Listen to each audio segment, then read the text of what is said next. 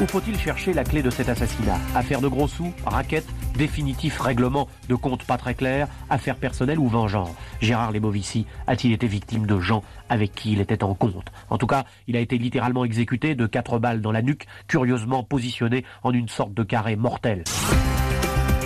Bonsoir, le cinéma le surnommait le roi Lebo. Gérard Lebovici, inconnu du grand public, même si en ces années 80, il était l'homme qui régnait sur le film français, producteur puissant, respecté, agent des plus grandes stars, de Jean-Paul Belmondo à Catherine Deneuve.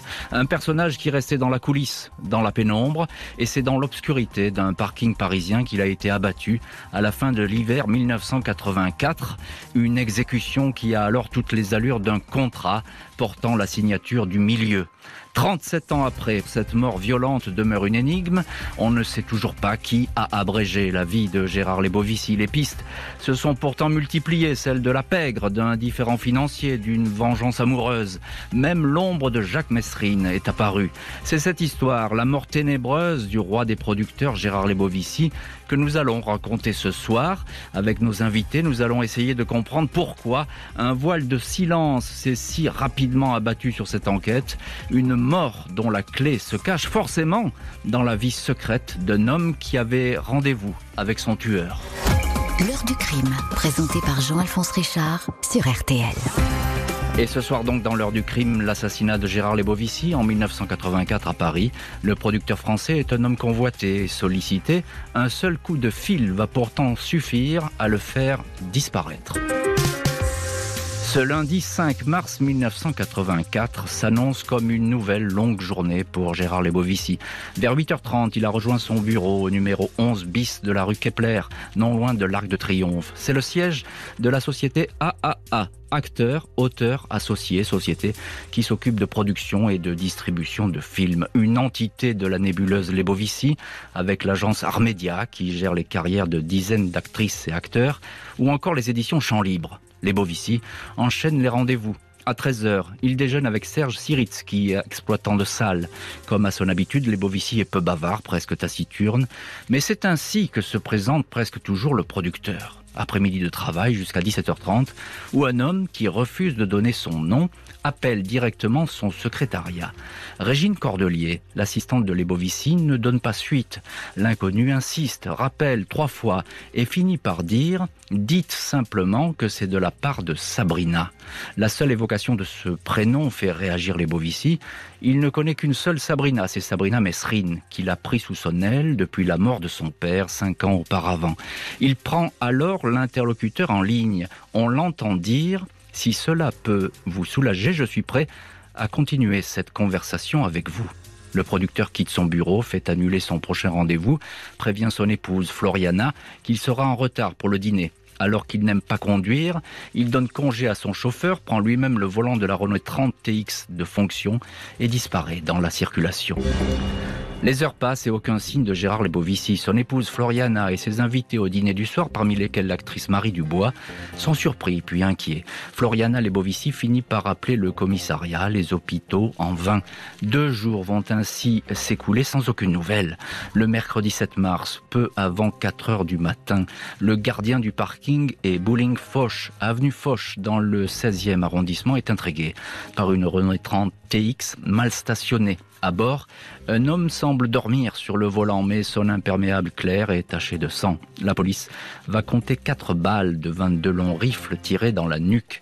3 douilles sont retrouvées sur la moquette du véhicule, une 4e bien droite sur la plage arrière. Dans le grand banditisme, c'est la signature d'un contrat. Un témoin se souviendra avoir vu entrer dans le parking le lundi la voiture avec 3 hommes à bord. La victime a de l'argent sur elle, seuls ses papiers ont été dérobés. Il s'agit bien de Gérard Lebovici, 51 ans. Bonsoir Jérôme Pierrat. Bonsoir. Vous êtes journaliste spécialiste du grand banditisme. Merci beaucoup d'avoir accepté ce soir l'invitation de l'heure du crime et d'être ce soir avec nous dans ce studio. On va évidemment s'intéresser à Gérard Lebovici. C'est notre fil rouge ce soir, victime et acteur principal dans cette heure du crime. Essayez de comprendre pourquoi il a été tué, j'allais dire, d'une façon aussi radicale. Jérôme Pierrat, que dit cette scène de crime quand les policiers débarquent ? Ils pensent quoi ? Ils voient quoi ? Ah bah, il voit un homme affalé sur son volant. Il pense surtout que le tireur était évidemment dans la voiture, qu'il a dû juste tendre le bras. Soit il était couché, soit il s'est redressé. Mais enfin, s'il est rentré... Il pouvait être derrière lui. Il était juste derrière lui, visiblement, parce qu'il est tué de 4 balles dans la nuque, vous l'avez dit, comme dans une carte à jouer. Il y a déjà des indices, parce que, effectivement, de laisser les douilles, d'en mettre une comme ça, une espèce de mise en scène, on lui a pris ses papiers, pas son argent, comme si on voulait montrer aux commanditaires éventuels de cet assassinat qu'on avait bien touché la bonne cible, etc., etc. Donc, effectivement, les policiers se disent, c'est un contrat. C'est un contrat. Évidemment, c'est un assassinat, c'est un contrat. Un petit mot sur la douille. Vous dites c'est une mise en scène, mais c'est habituel, ça, dans le milieu, qu'on dépose comme ça. Quand on tue des gens, les voyous, quand généralement, ils s'entretuent entre eux. Hein, en général, ils sortent pas comme tellement ça que ça de leur cercle. Voilà. C'est vrai. Et donc, généralement, ils font pas de mise en scène. Hein, ils arrivent, ils s'approchent en moto, ils vous mettent 10 balles de 11,43 dans le corps, et puis ça se termine comme ça. Là, effectivement, c'est très très étonnant que l'assassin ait pris le temps de dresser cette douille sur la plage arrière, etc. Enfin, ça s'est jamais très expliqué. Ça n'est pas très courant, pour tout vous dire, évidemment. Mais c'est important de le dire. Parce que c'est pas un signe habituel laissé par les gens du milieu. En France, en plus, on n'a pas tellement cette tradition, si j'ose dire, du tueur à gages. Oui, c'est ça. Du type avec les tueurs à violon qui viendrait tuer le client. Non, ça marche pas comme ça. Les voyous, généralement, ils règlent leurs affaires eux-mêmes. Au pire, ils se les échangent. Tu tues celui que je dois tuer à Marseille, et moi, tu viens à Paris tuer le mien, et puis comme ça brouillera les pistes. Il peut y avoir de ce genre d'accord, mais il n'y a pas de tueur professionnel. Il y a dans une équipe un type qui va être plutôt dévoué à ce genre de tâches parce qu'il aime ça et qu'il est doué, mais ça n'est pas une profession du milieu. Donc point d'interrogation. Point d'interrogation. Sur ce point-là, des histoires de mafia où on laisse. Oui. Non, mais c'était pour briser, tordre le cou évidemment à un fantasme qui pouvait se développer sur cette affaire. Bonsoir Nejma Van Egmond. Bonsoir. Vous êtes journaliste et auteur du livre Art Média, une histoire du cinéma français aux éditions de l'Observatoire. Excellent livre, je le précise, avec une préface de Dominique Besnéard. Merci beaucoup d'être ce soir, vous également, dans le studio de l'heure du crime. En quelques mots, Nejma Van Egmond, qui est Gérard Lebovici ? Alors, Gérard Lebovici, c'est effectivement, en mars 1984, une personnalité méconnue du grand public, mais extrêmement connue de tous les acteurs, réalisateurs, de tous ceux qui font le cinéma français. Il a créé... 14 ans auparavant, l'agence Art Média, une vingtaine d'années auparavant, l'agence Gérard Lebovici. Il a totalement révolutionné le métier de ce qu'on appelait les impresarios. Il a créé le métier d'agent artistique et fait entrer ce métier dans l'ère moderne.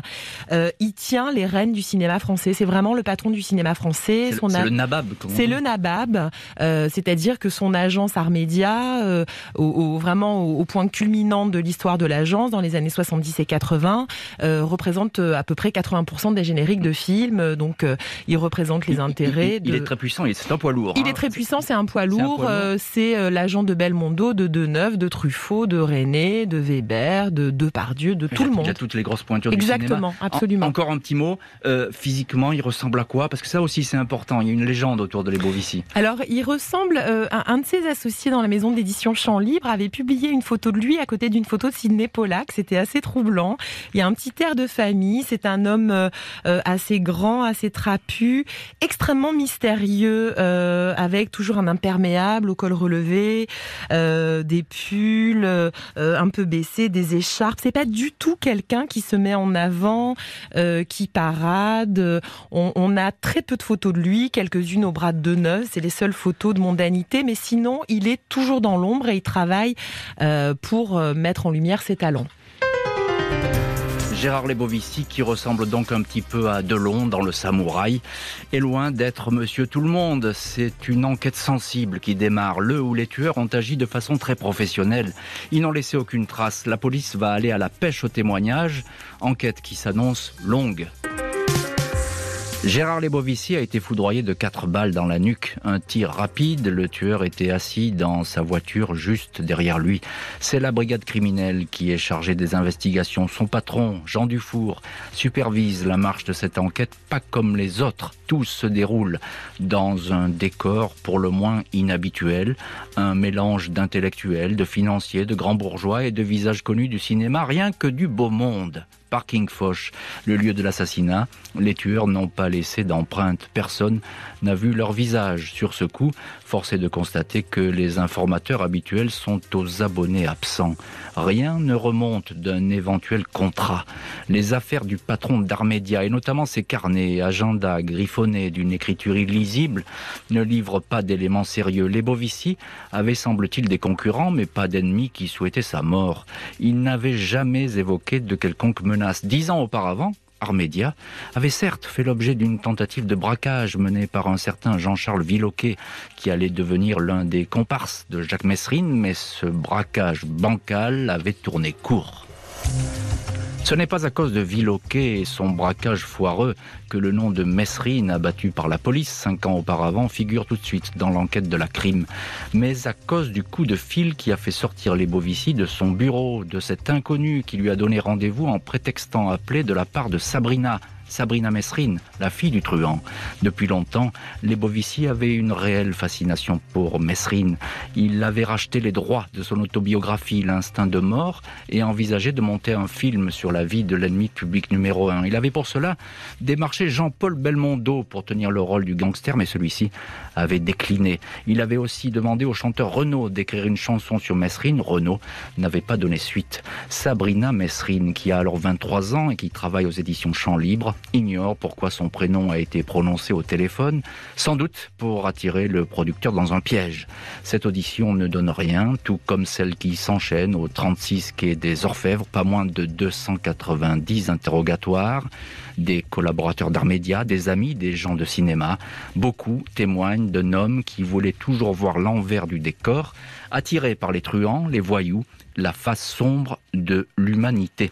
Nejma Van Egmond, co-auteur du livre Armédia, une histoire du cinéma français, et ce soir l'une de nos invitées dans l'heure du crime. Les truands, les bandits, le danger, le risque, c'est une constante dans la vie de Gérard les Bovici.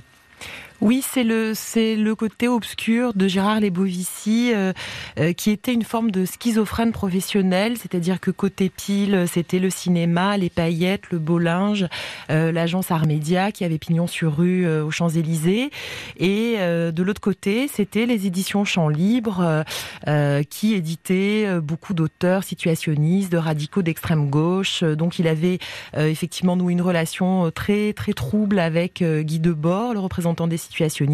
Et puis il avait cette admiration sans borne, vous l'avez dit, pour Messrine, dont il avait racheté les droits de L'Instinct de mort, et pour lequel il a travaillé à adapter ce livre au cinéma bien avant Thomas Langman. Pendant des années, il a fait plancher Labro, Modiano, Audiard sur un scénario, il a fait racheter les droits du livre par Belmondo. Enfin voilà, c'était une idée qui lui tenait à cœur. Jérôme Pierrat, spécialiste du grand banditisme. Alors Messrine, ok, tout le monde le connaît, le nom, pas besoin de le présenter.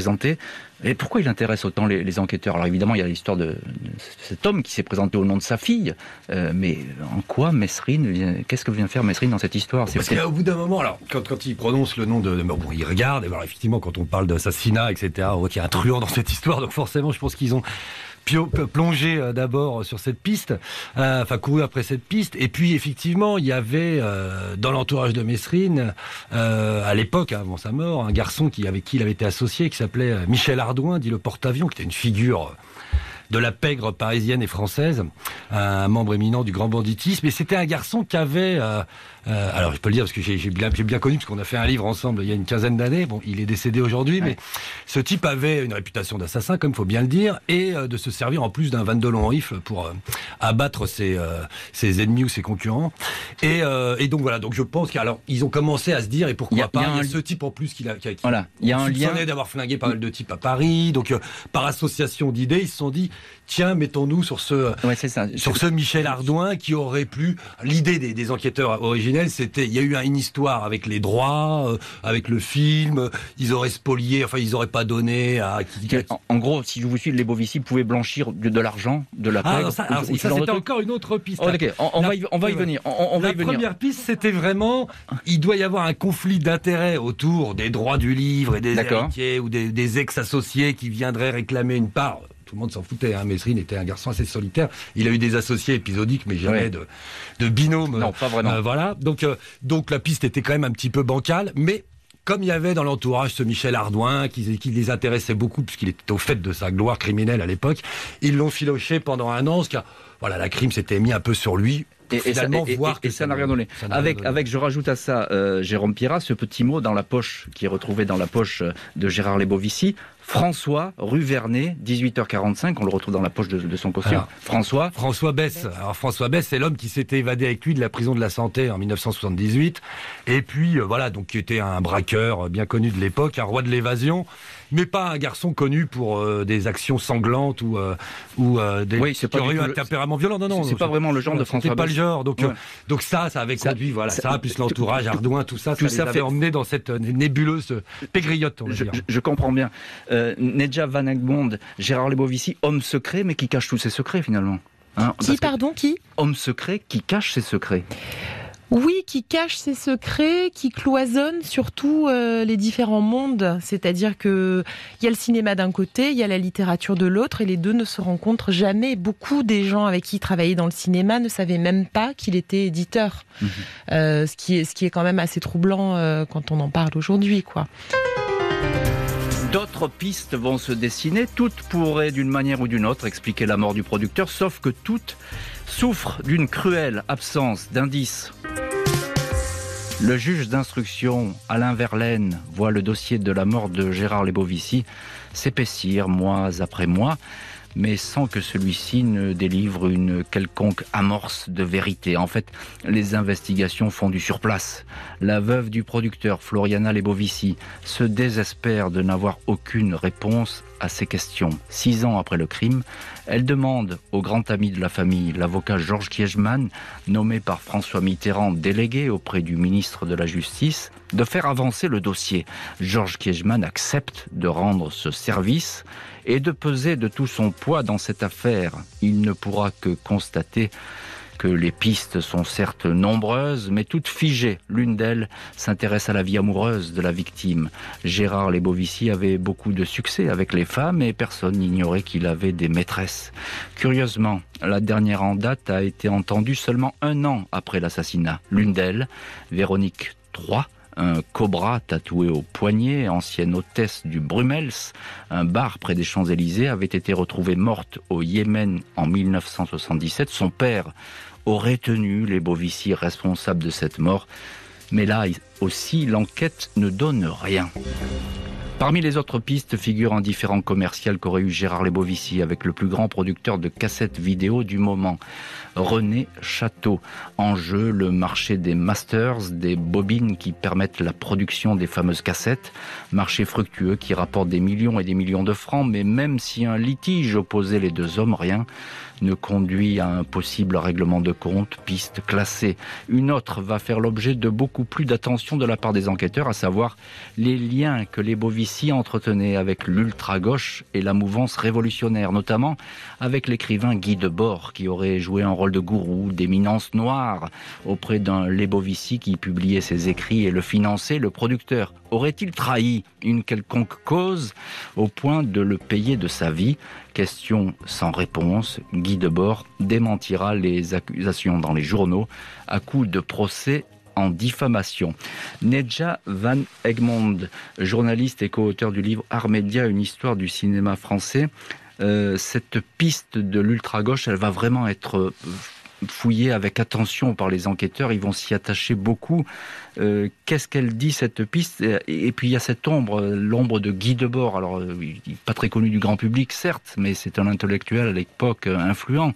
C'est l'ultra-gauche. Oui, c'était effectivement un intellectuel influent que Debord, que Lebovici avait complètement pris sous son aile et pour lequel il jouait les mécènes. Il avait acheté une salle de cinéma pour lui, pour diffuser ses films un peu obscurs devant des fauteuils vides. Il finançait vraiment l'œuvre révolutionnaire de Debord. Certaines personnes d'Art Média nous ont raconté avoir fait des virements des comptes personnels de Lebovici sur les comptes de Debord pour lui venir en aide quand il était en déshérence. Et c'était vraiment effectivement un gourou surnommé par Truffaut le Tartuffe. Après, beaucoup de gens qu'on interroge aujourd'hui nous disent quelle raison raison aurait eu de Bohr de tuer la poule aux œufs d'or ? C'est la question que j'allais vous poser. Ça semble peu probable. C'était son plus fidèle, voire son seul soutien, à la fois son soutien de cœur, mais aussi en espèces sonnantes et trébuchantes. Donc, pour beaucoup de gens, cette piste n'est pas fiable. Mais c'est vrai qu'elle était tentante, elle était romanesque et sulfureuse. Elle est sulfureuse, bien évidemment, sûr. Tout le monde va s'y attacher. Et les journaux vont en faire leur chou gras, oui. D'ailleurs. Hein. Jérôme Pirat, spécialiste du grand banditisme, dans les autres pistes qui surgissent là, au fil de l'eau et au fil des années, il y a finalement deux axes. Il y a l'axe financier, des accords financiers avec des associés, ou etc., ou avec l'histoire des fameuses cassettes, avec René Château, le producteur, et puis l'axe amoureux, sentimental, les maîtresses, etc. Qu'est-ce qu'on retient de ces histoires, alors? Si on prend le financier, par exemple... le financier... alors, à l'époque, le cinéma... absorbe un certain nombre de liquidités. En gros, oui, il y a beaucoup de voyous qui, à l'époque, amènent des fonds en liquide. Alors, je ne parle pas de Gérard Bovici, hein, mais d'autres producteurs qu'on ne citera pas, et qui aident à financer un certain, parce que c'est une formidable blanchisseuse à l'époque. Il n'y a pas Tracfin, il faut quand même se rappeler qu'il y avait beaucoup d'argent liquide en circulation à l'époque, donc il y avait moins de justifs à fournir quand on investissait. Et les voyous venaient régulièrement, on peut en citer, il y avait un monsieur qui s'appelait François le Grec, François Anastasio, c'est un grand voyou des années 70-80 qui a financé un grand nombre de longs métrages français et qui venait comme ça dans les prods avec son argent en liquide. Incroyable. Et, parce que cet argent était injecté dans la production et ressortait sous forme de parts de copro, qui étaient habillés par des histoires de conseillers, etc. Donc pendant un moment, on s'est posé la question de savoir est-ce qu'il n'y avait pas des gens qui s'étaient servis de ce tuyau-là pour mettre de l'argent, tout ça aurait débouché sur un conflit d'intérêts avec des gens qui ne vont pas devant un tribunal de commerce pour régler les problèmes. Voilà. Et concernant l'affaire qui nous occupe ce soir, les Bovici, on ne trouve rien sur cette piste. Et donc en creusant, les enquêteurs ne trouvent pas le début d'un financement occulte ou d'une magouille quelconque. Donc c'est une des pistes qui a été abordée. Comme celle d'ailleurs, on parlait des cassettes vidéo, mais il n'y avait pas que ça. Parce qu'au moment, on a parlé de René Château, mais la piste qui était la plus probante à l'époque, c'est parce qu'il y avait eu en plus concomitamment à l'affaire, au moment de son assassinat, un trafic de cassettes pirates démantelé avec 68 personnes arrêtées par la gendarmerie. D'accord. 3 semaines, ou je ne sais plus exactement, je ne vais pas dire de bêtises, mais à peu près au même moment. Et donc on s'était dit, est-ce que lui n'aurait pas dénoncé le marché noir des VHS, qui évidemment le spoilait en termes de droits et compagnie, etc. Et on l'aurait fait taire. Enfin voilà, donc il y a eu parmi les pistes crapuleux-financière, on va dire. Il y avait celle-ci. Nedja Van Egmond. Alors, la piste sentimentale, il faut en dire un mot quand même. Je disais un homme à femme. C'est vrai que c'est un homme qui avait des maîtresses. Et d'ailleurs, même Georges Kiechman, qui est l'ami de la famille, hein, qui est avocat, etc., il va s'étonner que finalement les enquêteurs n'aient pas creusé suffisamment cette piste. Il va dire, c'est incroyable, tout le monde savait qu'il avait des maîtresses et personne ne les a interrogées. C'est-à-dire que Georges Kiechman, quand il met le nez, il faut savoir qu'il était au moment de l'assassinat de Gérard Lebovici, ils étaient fâchés à mort, ils ne se parlaient plus depuis longtemps, et quand il met le nez à la demande de Floriana, la veuve de Lebovici, dans le dossier, il est totalement vraiment ébahi de voir que, selon lui, l'instruction a été bâclée à tout un tas d'endroits, et que la piste sentimentale, alors ça ne veut pas dire que les maîtresses ou les amoureuses potentielles de Lebovici auraient pu commanditer un assassinat, mais en tout cas, il est très surpris qu'un certain nombre d'entre elles n'ait pas été entendu, ou très tard. Alors, c'est pas forcément un motif de meurtre, mais en tout cas, ça l'interpelle, effectivement. Alors, il y a la piste, évidemment, fortement romanesque de cette Virginia Troy, c'est ça? Oui, de cet agent c'est un livre à elle toute seule. Oui. On peut dire qu'on n'y croit pas trop, c'est quelque chose qui est assez romanesque. Oui, c'est assez rocambolesque. Par contre, pourquoi pas imaginer, finalement, un règlement de compte des plus basiques? Le mari jaloux qui appelle les Bovici et qui dit, après tout, vous voyez ma femme, moi je ne suis pas d'accord, et puis voilà, il peut tomber sur quelqu'un de violent. Alors évidemment, c'est moins romanesque que certains l'ont imaginé, mais c'est vrai que ça tient pas vraiment la corde. Tout comme l'idée d'un suicide mis en scène que certains ont évoqué, que Costa Gavras évoque dans ses mémoires. Alors quelle est cette histoire? Alors détaillez un petit peu. Alors en fait, Gérard Lebovici était malade, il avait subi plusieurs interventions, il souffrait d'un cancer. Certains disent qu'il s'en était, qu'il était sur la voie de la guérison, d'autres qui se savaient condamnés. On n'a jamais vraiment eu la certitude de ça, mais en tout cas, Costa Gavras écrit noir sur blanc que selon lui, Gérard Lebovici qui préférait mourir, enfin dignement si on peut dire, mais en tout cas pas affaibli par la maladie, aurait mis en scène sa mort et plutôt que se suicider, aurait fait croire à un assassinat. Ça semble vraiment très très farfelu quand même. 7 ans après l'assassinat et alors qu'aucun élément concret n'a surgi, qu'aucun témoignage digne de ce nom n'est apparu, le juge Verlaine referme le dossier. Les recherches n'iront pas plus loin, la justice prononce un non-lieu. Après la mort de son mari, Floriana Lebovici a mené le combat pour savoir ce qui s'était vraiment passé le 5 mars 1984 dans un sous-sol du parking Foch. Rongée par cette histoire, elle est morte 6 ans plus tard, le 19 février 1990, des suites d'un cancer. Celui qui s'était présenté comme le guide spirituel de Gérard Lebovici, Guy Debord, se suicidera 4 ans plus tard en se tirant un coup de carabine dans la bouche. Il avait publié quelques années auparavant un livre intitulé « Considérations sur l'assassinat de Gérard Lebovici », ouvrage qui n'éclaircit pas vraiment les contours de ce crime. Au fil des années, les proches et les possibles témoins ont ainsi disparu. Affaire à ce jour insoluble, trop de pistes, mais pas le moindre indice. Une victime tellement en vue que les policiers n'ont jamais pu exploiter la totalité de son carnet d'adresses et de ses notes. Qui plus est, jamais affaire n'aura suscité aussi peu de bavardage et de confidence de la part du milieu. Aucun nom n'émergera pour désigner le tueur de sang-froid du parking.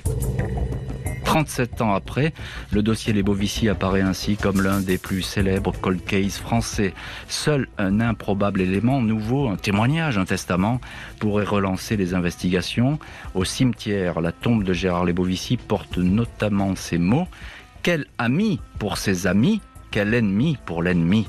Peu après l'assassinat, un policier avait indiqué au Nouvel Observateur « Que voulez-vous ? À force de vivre dans le secret, on meurt dans le noir. » Nejma Van Egmond, co-auteur du livre Armédia, une histoire du cinéma français aux éditions de l'Observatoire. Est-ce que Gérard Lebovici a-t-il finalement trop joué avec l'ombre et l'a payé au prix le plus fort ?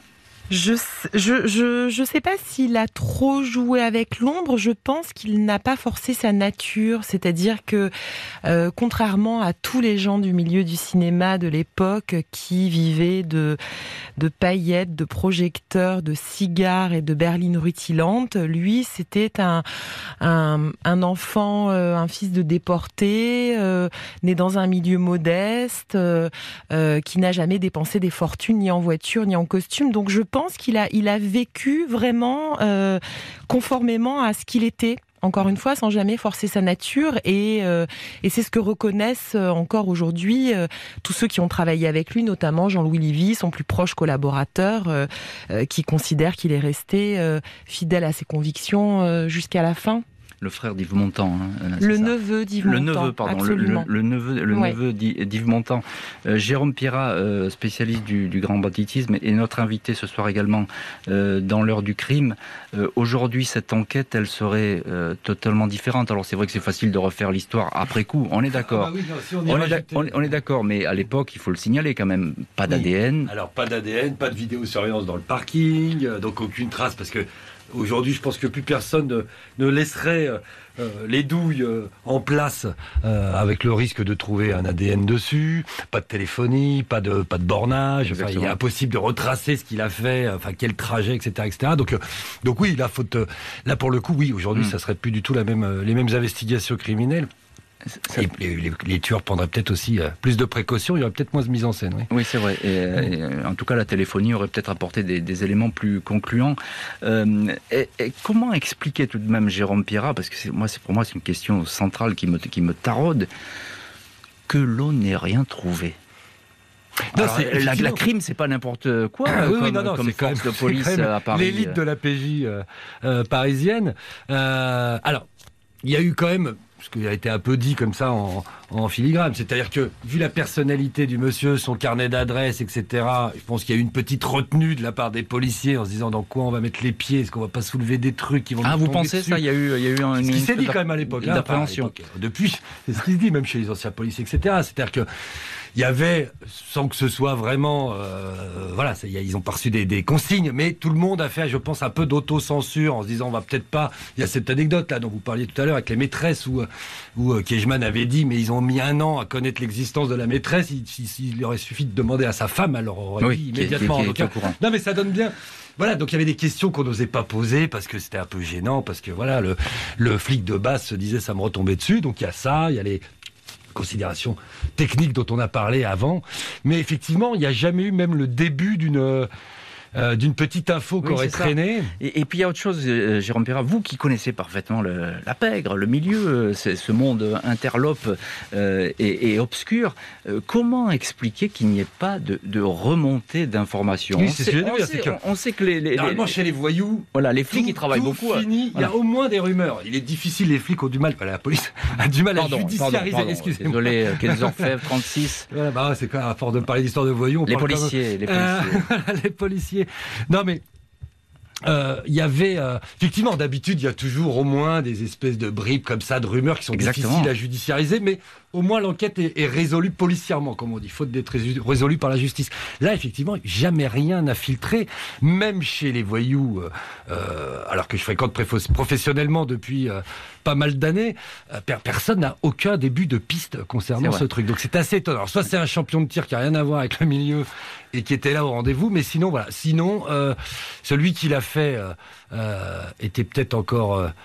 un peu jeune, c'est bien gardé, c'est bien un des seuls qui aurait gardé sa langue dans sa poche, dans ce milieu, pendant toutes ces années. Et alors, je ne veux pas faire le Nostradamus de la résolution de l'enquête, mais si le type raisonnablement devait avoir 30 ou 40 ans, il en a aujourd'hui 60, 70, il est encore un peu trop tôt. Moi, je pense assez optimiste que c'est une histoire dont on aura l'épilogue dans les années à venir. Ah, c'est intéressant. Je pense que généralement, ça sort. Toutes les grandes énigmes judiciaires, le juge Renaud, etc. Finalement, on connaît, ça n'a pas été judiciarisé, mais on connaît les vraies raisons, avec les noms des assassins. Donc vous pensez que ça va sortir, vous Je pense que ça finira par sortir. Que ça finira par sortir. Nedja Van Egmond, vous avez travaillé évidemment sur ce livre, Armédia. Alors évidemment, vous ne parlez pas que de la mort de Lebovici, ça fait partie du livre et de l'histoire d'Armédia. Qu'est-ce que vous avez pu retenir comme témoignage concernant cette mort? Qu'en pensent vos interlocuteurs? Eux, ils disent aussi, ça va sortir, on saura un jour? Non, je pense que beaucoup ont fait, hélas, leur deuil de la vérité. Je pense aussi que beaucoup, dans le milieu du cinéma, ont mis ça sous un coin de, je sais pas, derrière un rideau, sous un tapis, sous un oreiller. C'est quelque chose qui est encore très douloureux et dont les gens vous parlent assez peu facilement finalement. Donc à mon avis, il reste à écrire un grand scénario et le grand film de l'histoire de Lebovici, qui est quand même plus formidable que n'importe quel scénario de fiction, à mon avis. Merci beaucoup Nedja Van Egmond et Jérôme Pierra d'avoir été ce soir les invités de l'heure du crime avec l'assassinat de Gérard Lebovici. 37 ans d'énigmes autour de la mort d'un homme qui aimait et cultivait le secret. Merci à Justine Vignot, Marie Bossard d'avoir préparé cette émission, Vivian Lecuivre à la réalisation. Un immense merci à vous toutes et tous d'avoir partagé ce soir cette heure du crime.